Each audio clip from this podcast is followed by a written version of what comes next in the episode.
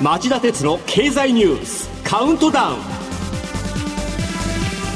皆さんこんにちは。番組アンカー経済ジャーナリストの町田鉄です。今日も、えー、新型コロナウイルス対策をして放送します。皆さんこんにちは。番組アシスタントの杉浦舞です。えー、新型コロナウイルス感染の影響で自動車大手のメルセデス・ベンツでも23万人の解雇があると懸念されているドイツで最大の産業別労働組合 IG メタルが提案している週休3日制論議が注目を集めています。えー、現在の週休2日を週休3日つまり週4日の勤務にするっていう案なんですね、の週休3日というと日本でも東芝が6月から工場などの従業員を対象に始めましたよね。似てるんですけど、ちょっと中身違うみたいなんですよね、はい、東芝の場合はえ1日の労働時間を長くして会社に出てこない日を増やすことでトータルの働く時間一緒なんですけど、うん、そのことで社内での感染防止を図ることが目的。雇用の維持は主眼じゃないんですね、はい、一方ドイツの話は、えー、雇用を維持することを目的として仕事を分け合おうっていうことで、うん、まあワークシェアリングが発展している国らしい発想と言えるかもしれませんで、えー、現在日本では国の雇用調整助成金が企業に大量の休業者を抱えることを可能にしてます。で、えー、とはいえですね今朝発表の統計で完全失業率が3年3か月ぶりに3%台に乗ったとか、えー、財政の大盤振る舞いにも、えー、遠からず限界が来るだろうとかそういったことがありますんで民間企業も自力で雇用を維持する手段としてこの週休3日制や他の企業との雇用シェアリングなど独自にできることを真剣に考える時期が来てるんじゃないかと僕は思います。それでは町田さんが選んだ今週の政治経済ニュース10本を10位からカウントダウンで紹介していきます。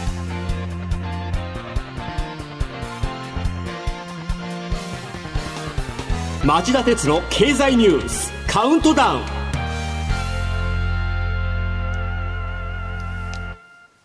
えー、まず10位のニュースはこれです日本郵政がゆうちょ銀行株急落で3兆円の減損処理を表明日本郵政は水曜、保有するゆうちょ銀行株について、今年4月から9月期の単体決算で3兆404億円の減損処理をすると発表しました。これはキャッシュレス決済の不正引き出し被害などの影響で日本郵政の母価の半額以下にゆうちょの株価が落ち込んだためです。一方、連結決算については日本郵政の増田社長がこの日の記者会見で郵政単体の資産とゆうちょ銀行単体の純資産は相殺されるため影響は及ばないと説明しました。まあこの話はもっと早くやってもよかったと僕は思います。続いて9位のニュースは。半導体大手のキオクシアが上場延期を決定アメリカ政府のファーウェイ規制が今年の東証最大の上場に水を差す。半導体メモリー大手のキオクシアホールディングスは月曜今月6日に予定していた東京証券取引所への上場を延期すると発表しました。これは大口取引先である中国通信機器最大手のファーウェイに対するアメリカ政府の取引規制で先行きへの不透明感が高まっているためです。キオクシアは上場が実現すれば時価総額が1兆5000億円以上になり今年最大の新規株式公開になると見込まれていました。まあとばっちりですよね。それでは8位のニュースはこれです。ワシントン連邦地裁が TikTok の配信を禁止する大統領令を差し止める仮処分を決定中国発の動画投稿アプリ TikTok をめぐりワシントンの連邦地裁は日曜トランプ大統領の配信禁止を命じる大統領令実施を仮差し止め処分にしました。商務省は仮処分に従うという一方で禁止措置の執行に向けて強力に取り組んでいくとも強調しており上訴の可能性を示唆した格好になっています。先週の日曜には中国初の対話アプリ WeChat の利用禁止措置がカリフォルニア北部地区の連邦地裁の判断でやはり仮差し止め処分を受けておりトランプ大統領の対中強硬策が、えー、立て続けに司法判断で阻止されるそういう異例の事態になっています。続いて7位のニュースは。原因不明のシステム障害で東証が昨日の売買を終日停止に。東京証券取引所は昨日売買開始から終了まで終日取引が停止になる異常事態に陥りました。システム障害で全銘柄の売買が終日停止されるのは1999年の取引のシステム化以降初めてのことです。東証を運営する日本取引所グループは昨夜に今日から通常通り行うことを公表しました。えー、複数の取引所や PTS 施設取引システムでの取引が可能なアメリカなどと違い日本では現物株取引の9割が東京証券取引所に集中しています。これはかつての株式の売買に関する取引所集中原則の名残や東証と大証の合併の影響だとみられますが今回は東証のシステムを利用している名古屋札幌、福岡の各証券取引所も全銘柄の売買の停止に追い込まれるという深刻な事態になりました。えー、そういった意味ではこれを機に投資家の皆さんは PTS の活用など東証の取引投資停止リスクへの対応を考えてみるべきかもしれません。6位のニュースはこれです。新型コロナで世界の死者が100万人、感染者が3300万人を突破。死者は20日間で10万人増加と勢い衰えず。アメリカのジョンズ・ホプキンス大学によりますと世界の新型コロナウイルスによる累計死者数が火曜100万人を超え累計感染者数も3300万人を突破しました。死者数はこの20日間で10万人増加しており依然として増加ペースは衰えていません。えー、国、地域別の死者数で世界最多はアメリカの20万5千人、ブラジルの14万2千人、インドの9万5千人となっており、医療体制が不十分な発展途上国で感染拡大が止まらず死者数の増加につながっています。このほかアメリカやヨーロッパでも感染再拡大の懸念が強まり、えー、強い規制が復活しているところもあります。続いて5位のニュースはこれです。コロナ日本の地価回復にも冷や水。全国全用途が0.6%減少と3年ぶり下落に。国土交通省が火曜に発表した7月1日時点での今年の基準地価は全国の全用途平均でマイナス0.6%と3年ぶりの下落となりました。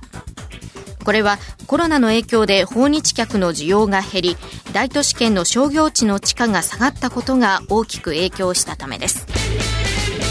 えー、細かく見ると全国のおよそ2万箇所の調査地点のうち下落地点の割合は5年ぶりに6割を超えました。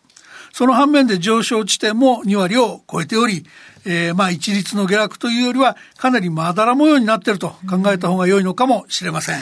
それでは4位のニュースはアゼルバイジャンとアルメニアの軍事衝突が拡大アゼルバイジャンからの独立を主張するアルメニア系住民を支援するアルメニア軍とアゼルバイジャン軍が日曜から1994年の停戦後最大といわれる戦闘状態に入っていましたが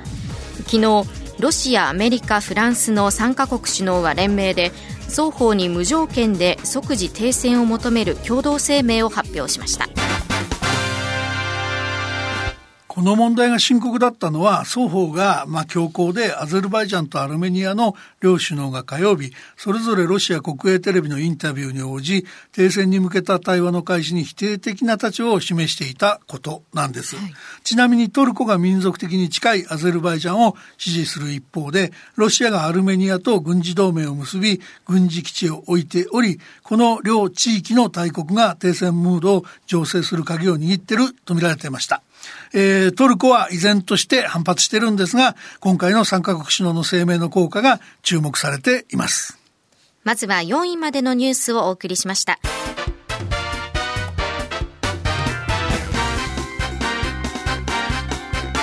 町田鉄の経済ニュースカウントダウン第3位のニュースはこれです。口喧嘩に終始したアメリカ大統領候補者のテレビ討論会。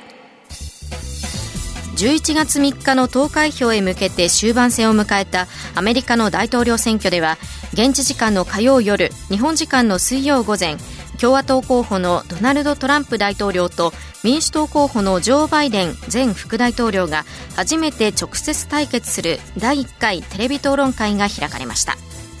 新型コロナ対策や人種問題郵便投票問題などさまざまな論点でトランプ大統領がバイデン前副大統領の発言を何度も遮って持論を展開したことからバイデン氏が汚い言葉を交えて言い返し非難や中傷の応酬となりました。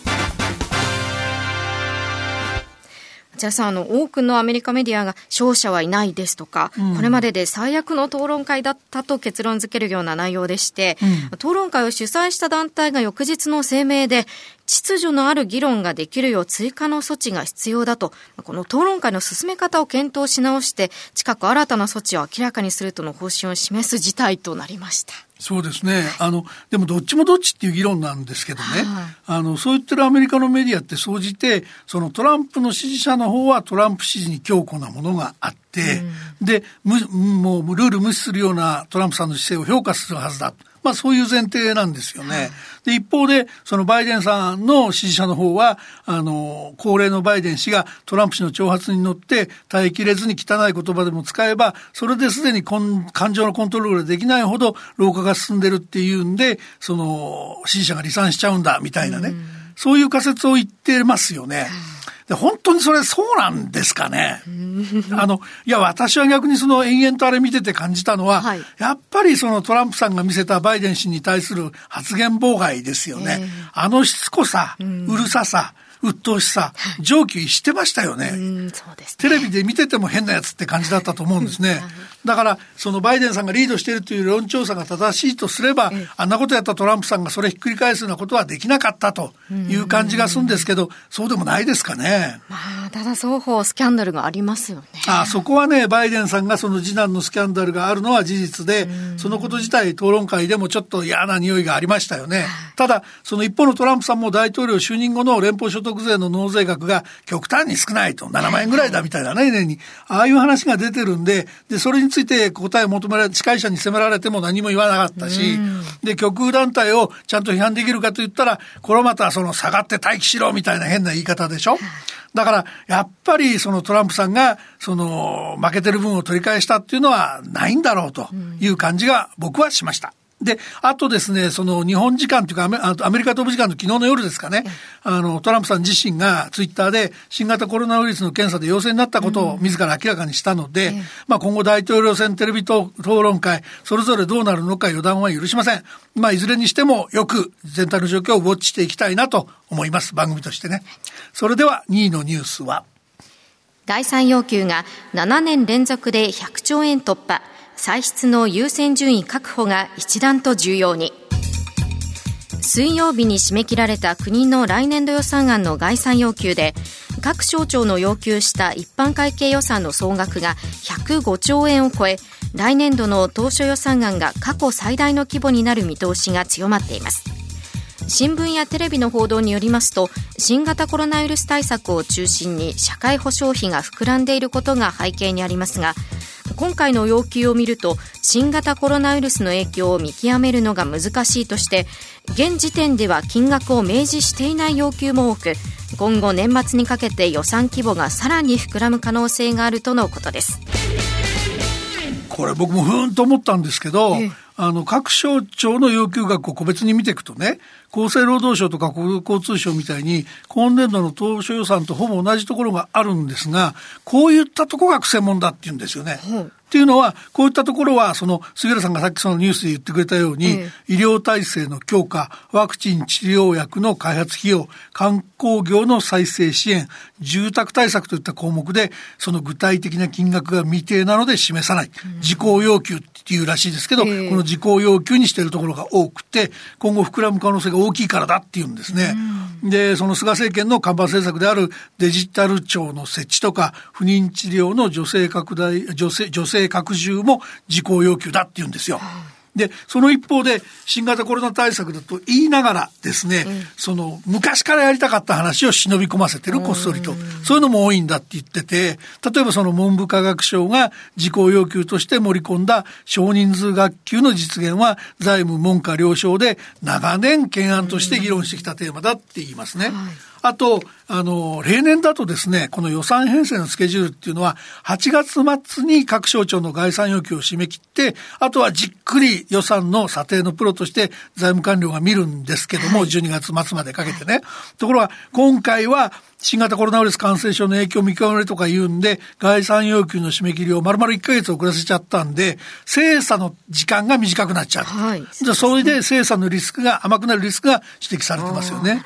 で、とはいえ、まあ、ここはしっかり無駄を見破ってもらわないと、危機的な財政が破綻に向けてまた一歩近づくことになりかねないわけですよ。うん、なので、我々も関連ニュースに注意を払って、変な予算にはノーと、全員で目を光らせていくことも重要な予算編成、そういう年になったっていう感じですね。では最後、1位のニュースはこれです。NTT がドコモの100%子会社化を発表。競争環境の変化で総務省公正取引委員会も容認姿勢。NTT は今週火曜上場子会社の NTT ドコモを100%子会社にすると発表しました。4兆2500億円の資金を投じて国内で過去最大の TOB 株式公開買い付けを行い一般株主が保有する34%の株式を全て買い取るというもので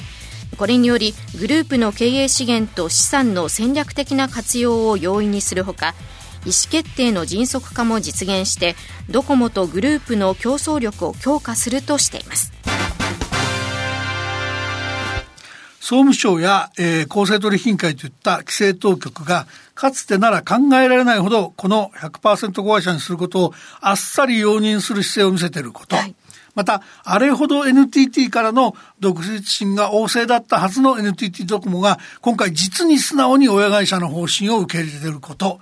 あるいは、そのこの完全子会社化っていうのを見てると、そのそういった今二つのことを含めて、時代環境の変化を痛感させる状況がたくさんあるんですよね。はい、また、その今でも過半数の66%強を持ってて、できないことでほとんどないはずなのになぜ4兆2500億も出して100%子会社にするのか、その、そこも必要性、首をかしげざるを得ないわけです。なので、えー、5時35分から、えー、私の別の番組でじっくり検討したいと思います。そうですね。今週の放送後期はお休みです。ではこの後5時35分から再びお耳にかかりましょう。さようなら。